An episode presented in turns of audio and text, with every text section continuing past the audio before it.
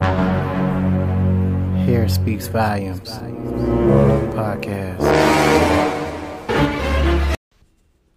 Hi, Montez. This is Chella, and I have a question about my son's hair. He is biracial. Uh, my husband is African American, and I am Mexican. So he has um, my hair color um, and my husband's tight curls. So not super, not as tight as my husband's curls, but like they're like chopstick coils.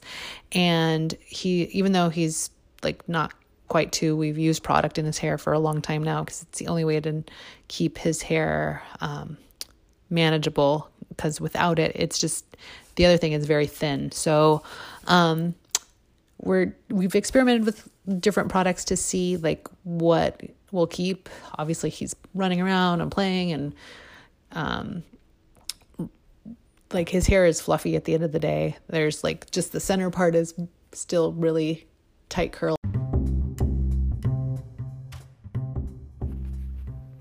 We'll be right back to our caller right after this small break.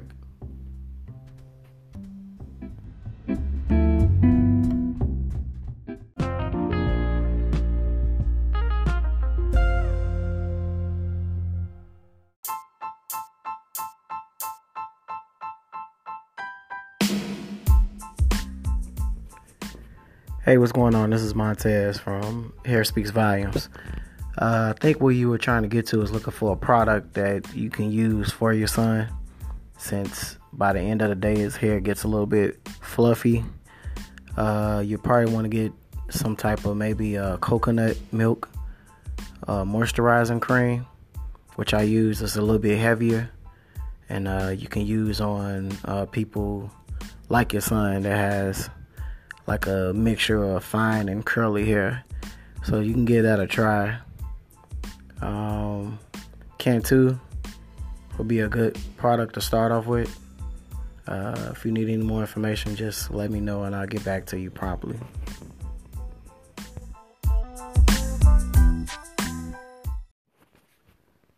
We'll be right back to our caller right after this small break.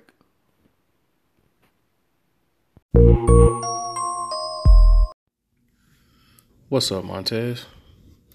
I had a question. So, how do I know if being a barber is my calling? Want to hear your thoughts on that? Hey, what's going on? D Glass from That's Crazy Podcast. That's a good question. How do you know if you right of becoming a barber or if being a barber is right for you?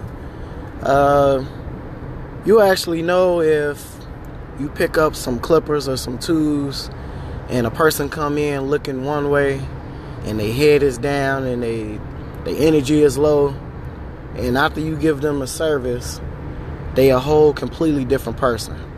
They have a new new vision in life. They're gonna go for that that job interview that next day or that next week or within that same week because of they they confidence and their morale has boosted up just from their outside appearance, which came from a haircut or whatever the case may be. So I feel that's one part of knowing that being a barber and you can change someone's life like that, you're doing the right thing.